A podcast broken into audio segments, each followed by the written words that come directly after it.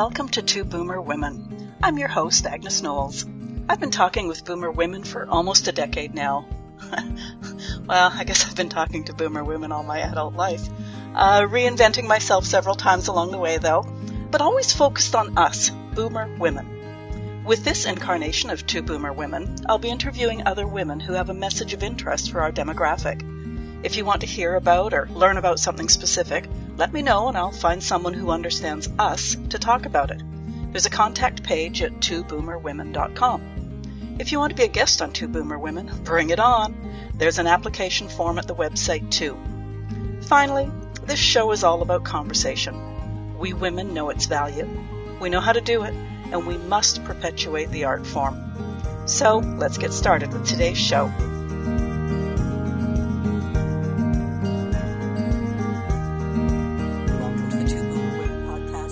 Host, Agnes Knowles. It's been a long time since I didn't have a podcast interview in the can, as they say. Life happens, though. I won't bore you with the details. I considered two possibilities for this week's episode. We're approaching year end again, a time when we tend to take stock. I think by our age we don't bother with resolutions anymore. But there is something about starting a new year. Last year I interviewed a woman named Louisa Hext. Louisa is the North American coordinator for the traveling photographic exhibition The F Word Stories of Forgiveness, a program of forgiveness project, a London, UK based nonprofit. She's a member of the Charter for Compassion's global team and manages the restorative justice sector. Louisa serves on the board of Conflict Resolution Minnesota, a nonprofit organization of alternative dispute resolution professionals based primarily in Minnesota. Louisa talked with me, well, maybe I should say educated me about forgiveness. It's a subject that's so multifaceted, and as we get older, it might be one of the things that could give us a sense of peace, of closure maybe, a sense of future. My other option is a project I'm initiating with a colleague called The Great Disenchantment.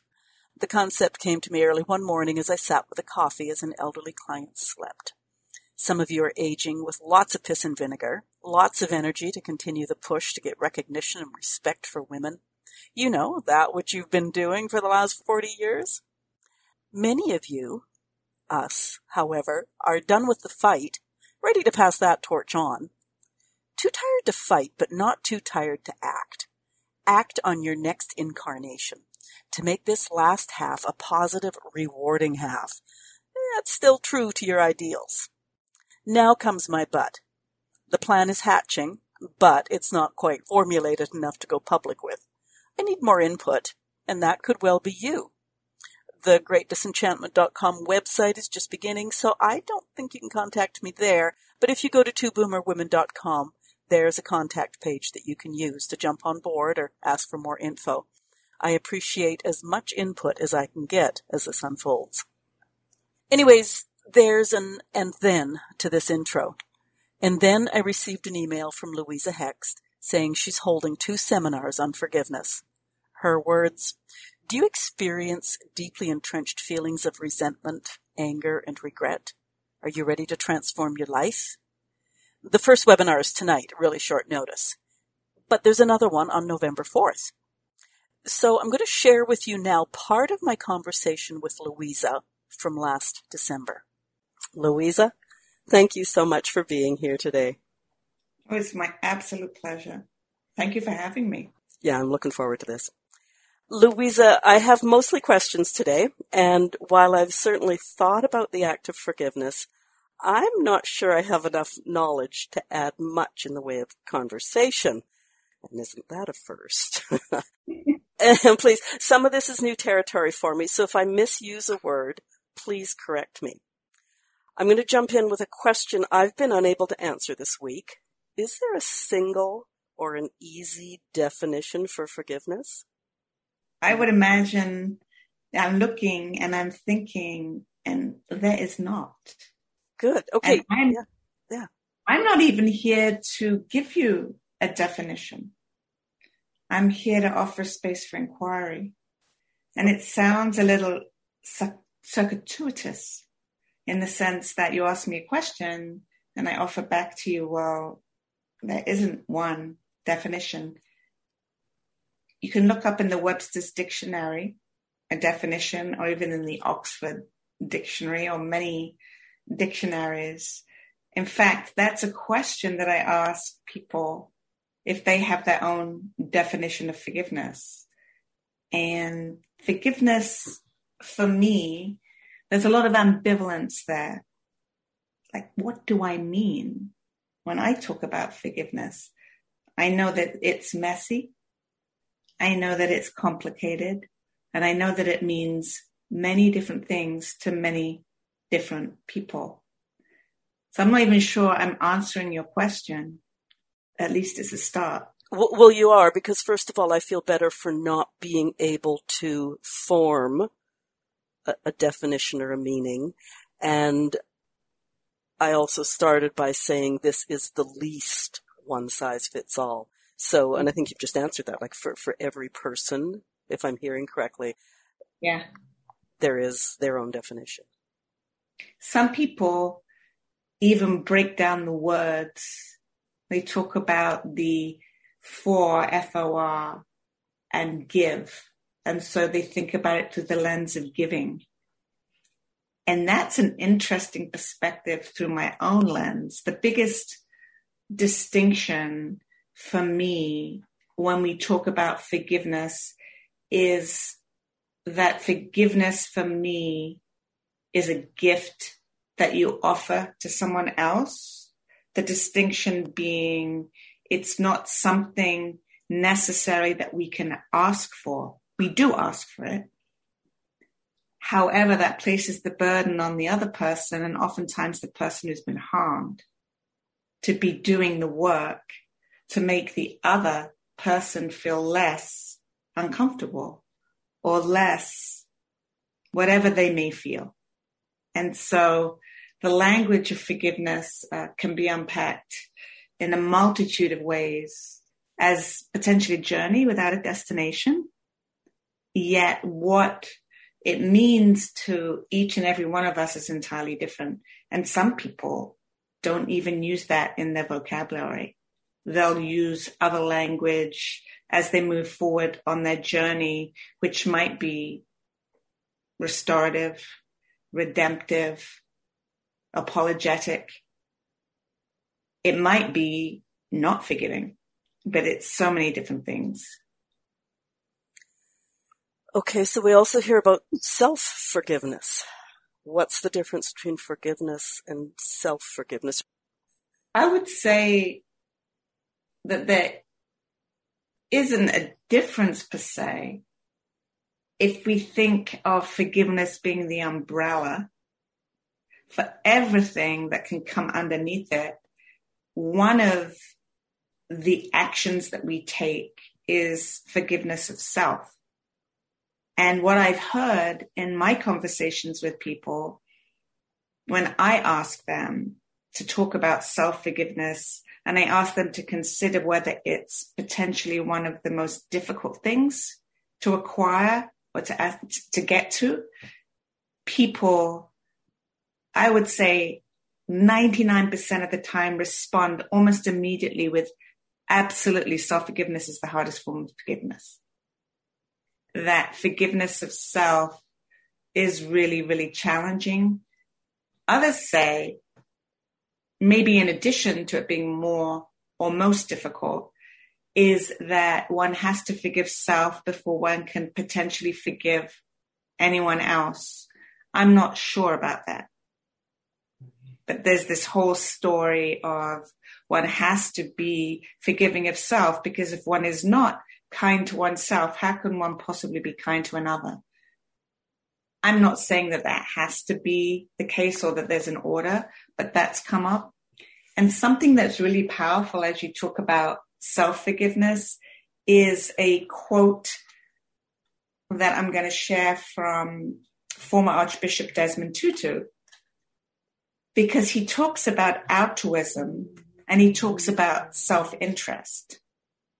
Altruism being we're good and gracious to the external world. We're helping others. We're kind.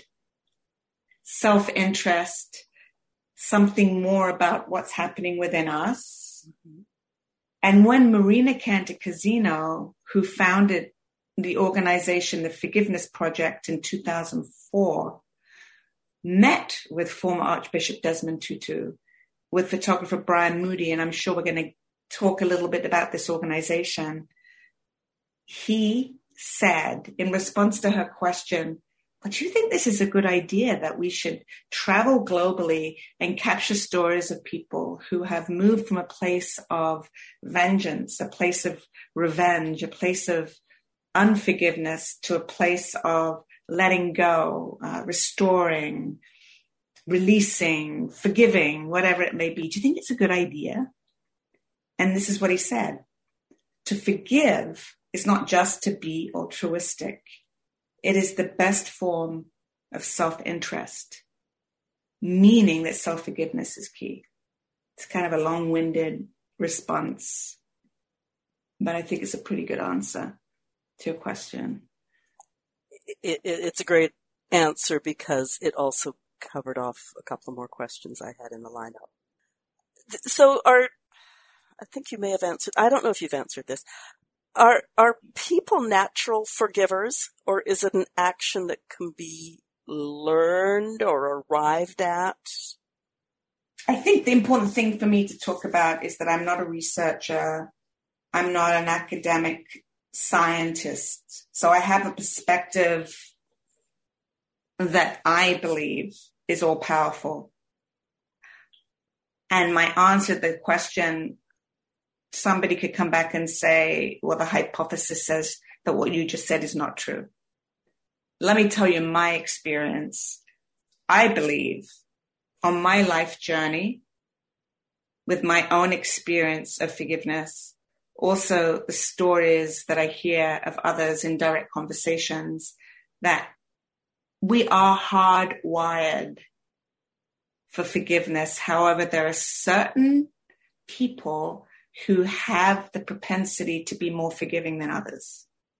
And there are a few strategies that come into play when we think about forgiveness and those that tend to be better at it or not as good.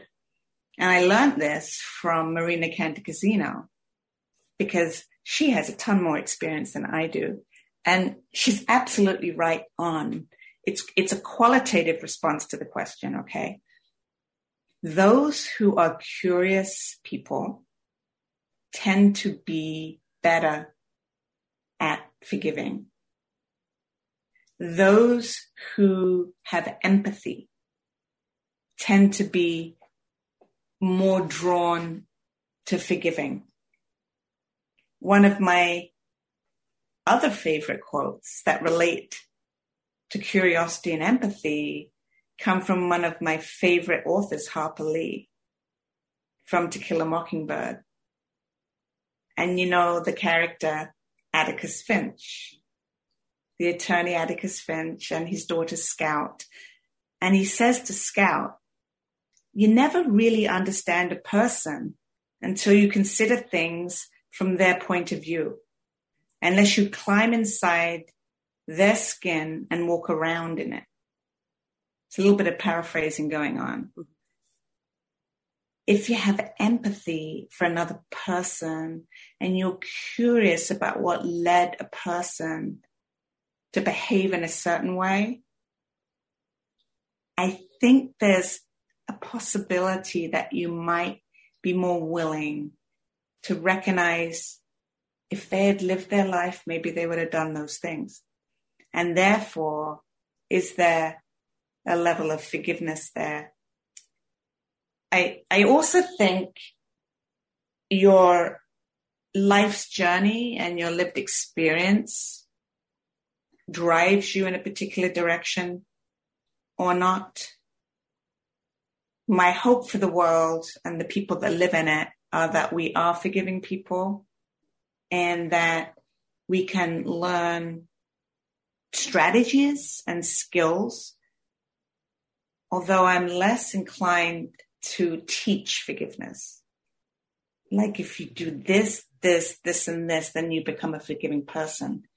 Because then it puts you inside of a box. And what happens if you don't do this, this, and this? Are you curious, Agnes? well, I, I, have a few thoughts going on in my head, and and I don't want to pursue them because they go on to other subjects. Okay. But I, I was going to ask if you need empathy for another person or their actions in order to forgive them, and it sounds like you will forgive them more easily, quickly. I'm not sure which is the correct word there than if you don't have empathy, but. It's not a requirement. Okay. Yet, I can give a, an example, maybe a real example that could be helpful. Would mm-hmm. that be? Yeah, no, absolutely. I have a colleague and friend in the Twin Cities, and her name is Mary Johnson. And Mary Johnson lost her one and only son, Laramiun, in 1993. He was 20 years old and he was murdered by a young man named O'Shea Israel. I say young man because O'Shea was 16 when he pulled the trigger. It was an after hours party that led to a 25 year sentence for second degree murder. And many years later, Mary visited O'Shea in prison.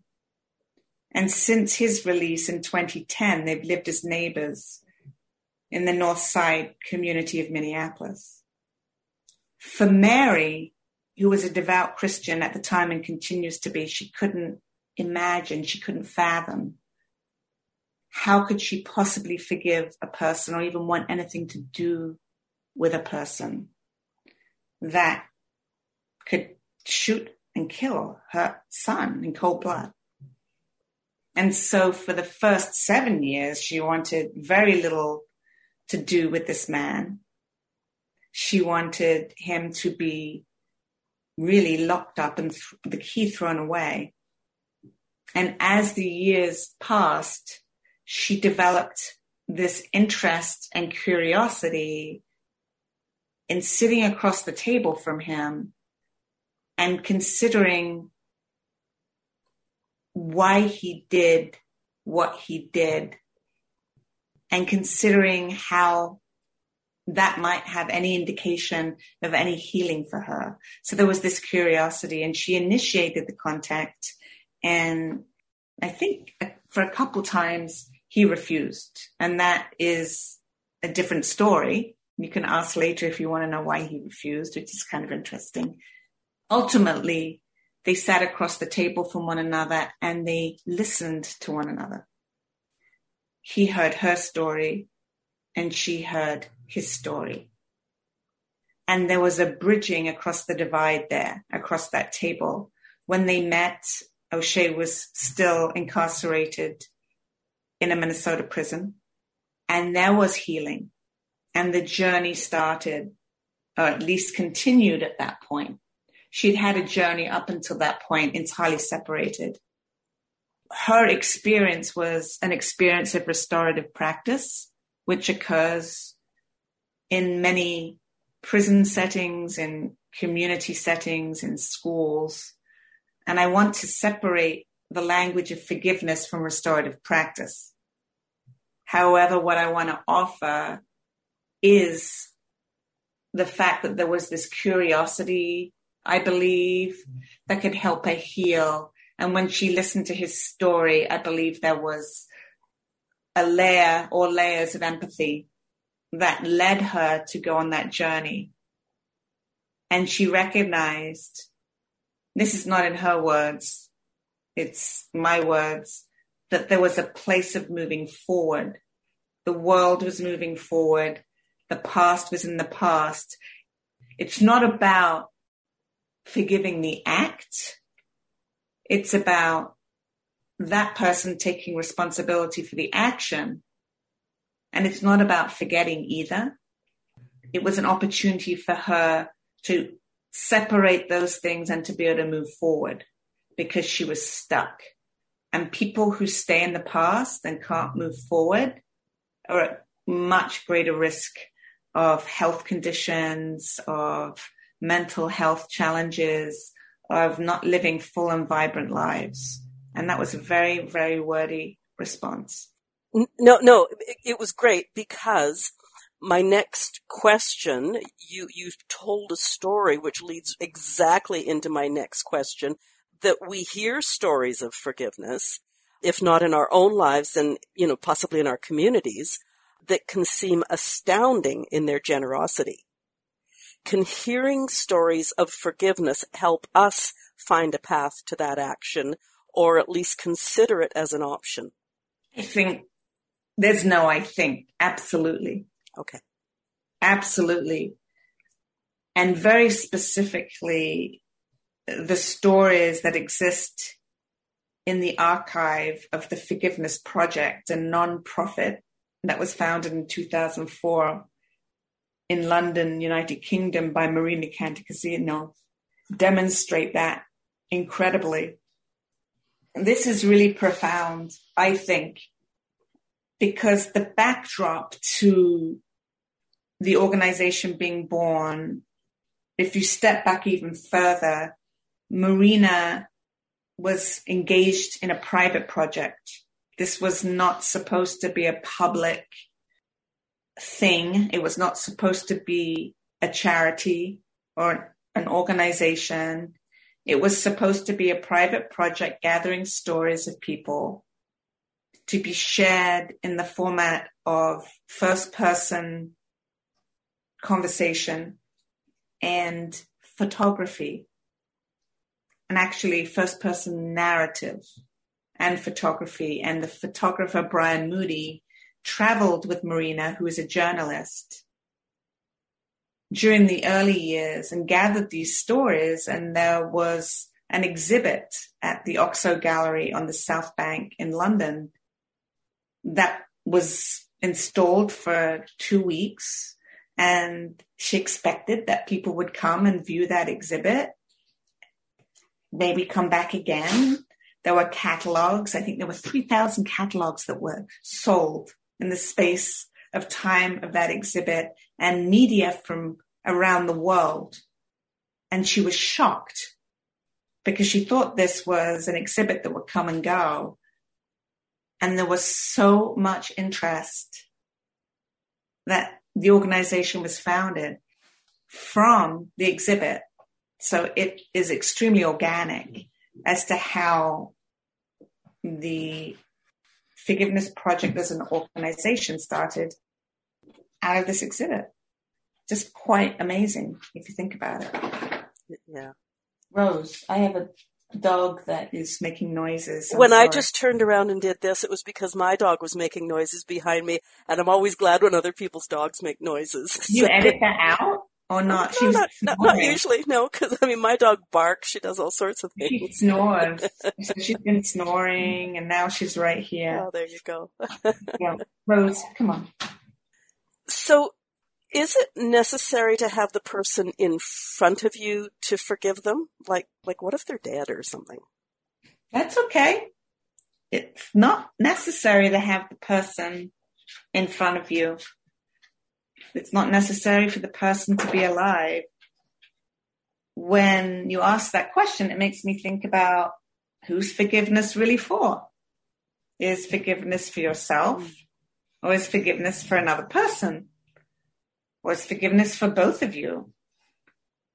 And in reality, when I think about forgiveness for another person, I think it's releasing self and being able to move on and not being stuck and not being heavy hearted or hard hearted or closed, but having a heart open, peaceful existence that is for me anyway, on, on my journey.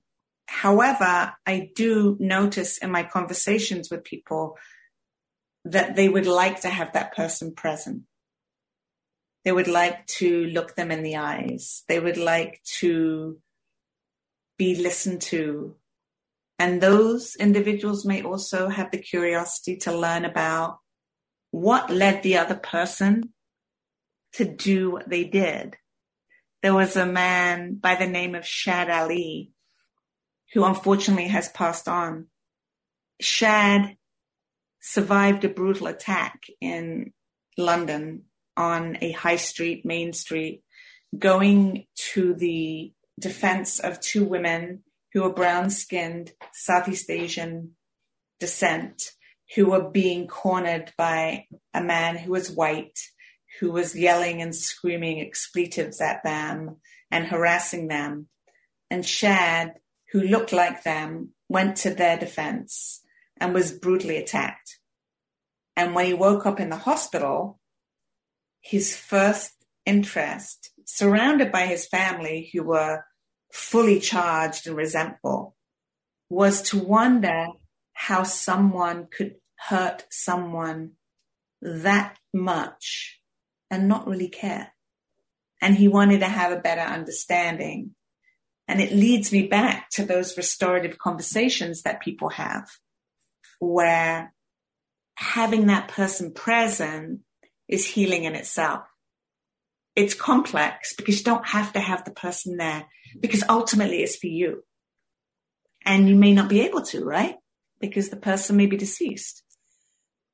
So what happens if you, you have them across the table? Mm-hmm. You understand their story enough to understand why they did what they did. But if that person does not feel any remorse, take us there, please.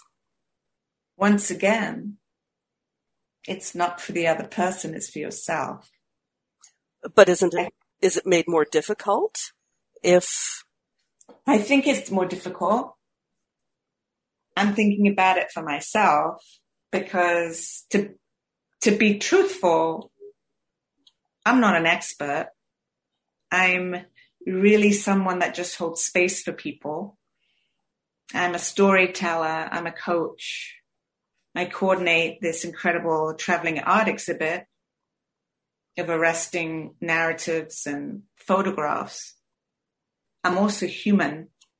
And I noticed in my body when you talked about being remorseful that there was that little, yeah, I want them to be remorseful. I want them to feel it. I want them to make apology. I want them to be accountable. I know for others and in conversations that I've had with others, those individuals are entirely comfortable saying no. Don't really care if they're alive. Don't really care if they're in front of me don't really care if they're remorseful or not. I'm doing this to release for myself. I'm doing this to heal myself because what's happening in my life isn't working and I need to do something different and I'm ready to do something different. And the challenge is the readiness because in the height of the injury, in the height of the pain, in the height of the suffering, to talk about forgiveness, I think is not appropriate. I think that there's a time and a place and a journey, as I shared earlier, without a destination that leads people to the healing that they're choosing. And yes, you can be offered a prod here and there or an opportunity to take that space for inquiry. However, no one can make you forgive. And the way that we choose to forgive or not forgive is entirely unique. It's so incredibly complicated and layered. It's almost like the onion, you know, mm-hmm. taking off the layers of the onion and the what if and the what if and the what if. I, I certainly understand that forgiveness is first of all for me. And mm-hmm. as I've been preparing for our chat today and reading and doing all that stuff I was doing, I think for myself it's the only way I could move on or even be whole again if something like if, if there was a, if there was an egregious act against me or mine. and I can, I can see the remorse thing, but if someone shows remorse, my forgiveness of them can surely do a lot for them too, can it not? First word that came into my mind was that you're participating in a transaction. And it shouldn't really be about a transaction.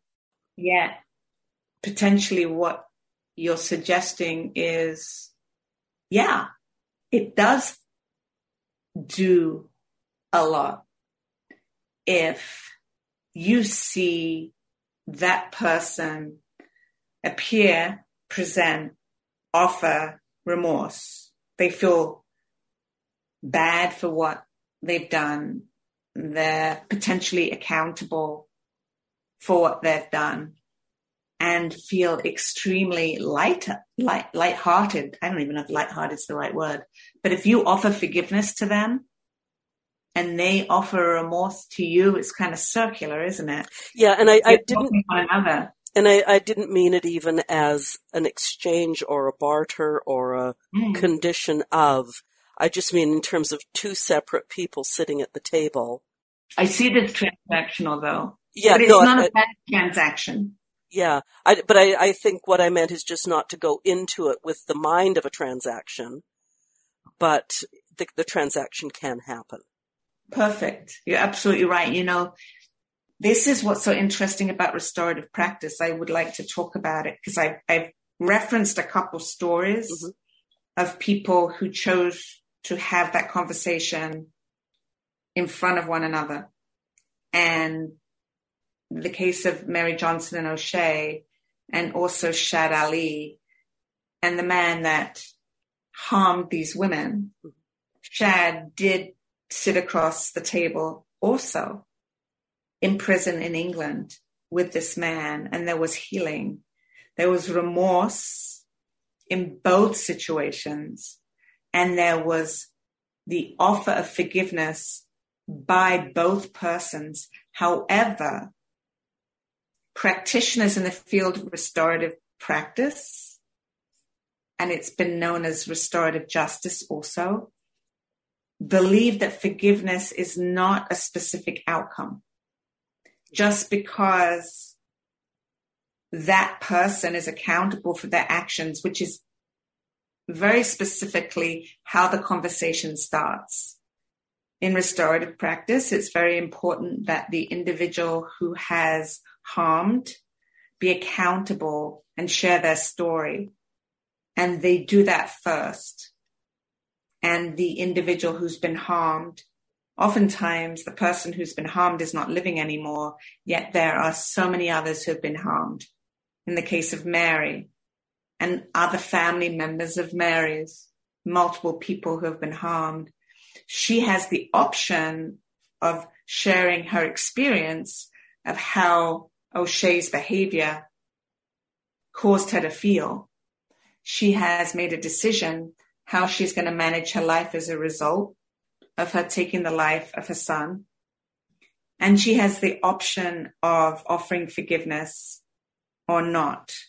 The, the curiosity for me or the invitation that you provided to me to weigh in on was when you talked about remorse and you said, you know, if I see remorse and this person demonstrates that they are feeling pretty bad about what they did, it makes it easier for me maybe to forgive. And also my forgiveness may release some of the shame and the suffering that the person who caused the harm feels. So that's how I thought about it as a transaction, but not as a negative thing. Does that make sense? Yeah, absolutely. As you were speaking, what I imagine, and this gives you an insight into my leisure time, is a, a, puzzle board, a, like a jigsaw puzzle. And you have these pieces, you know, whether it's the people or the actions the, the injury, the remorse, the forgiveness, and, and they're all there. Now, whether they actually fit together properly may or may not happen. Correct. It's not, there is not a recipe. Yeah. So th- sometimes they will fit together and, and, and that's probably great when it does or I hate the word nice, but it, it, it eases perhaps mm-hmm. the situation if they fit together, but they may not fit together and that's just a fact of life. And there's, there are practitioners that do work around forgiveness that are very specific to teaching steps and plugging in things that one does in order to forgive, similar to a 12 step program or similar to Kubler Ross's stages of grief, that you have to go in a particular direction in order to reach that North Star, which is forgiveness. And if you do all those things in the order, then you're going to acquire it. And I'm not of that ilk. I don't believe that you have to take particular steps. I think that there are some intrinsic ways of being that organically lead us on a path in a particular order like when I think about being hurt by someone's behavior and being pained by it. And then I move to this place of being angry about it and self righteous about it. And then with time, there's a healing, yet there's no knowledge of what the outcome will be. There's no timeline that says in X number of minutes, hours, days, months, years, I'm going to feel a certain way. Everybody is different. And there's the whole language of not forgiving, which we haven't even touched on, that people choose not to forgive. And they're perfectly okay with that. Others don't forgive for a long period of time and then they realize it's not working for them and look for ways to heal. I just want to reassure all my listeners that Louisa does not have my notes in front of her because I, I was going to ask if there was a process or a path and you've answered that. And I'm, I must admit I'm a little relieved with your answer because um, I have my own issues with Kubler Ross's process and steps. Yeah. So, and then I was going to ask that, you know, like not to give anyone an easy out, but are there people who will never get to that place where they can forgive? And you've just answered that too. So that's, I appreciate that. Mm. When we spoke a few weeks ago about getting this episode together, we talked about the fact that forgiveness, and you mentioned this earlier, does not mean forgetting.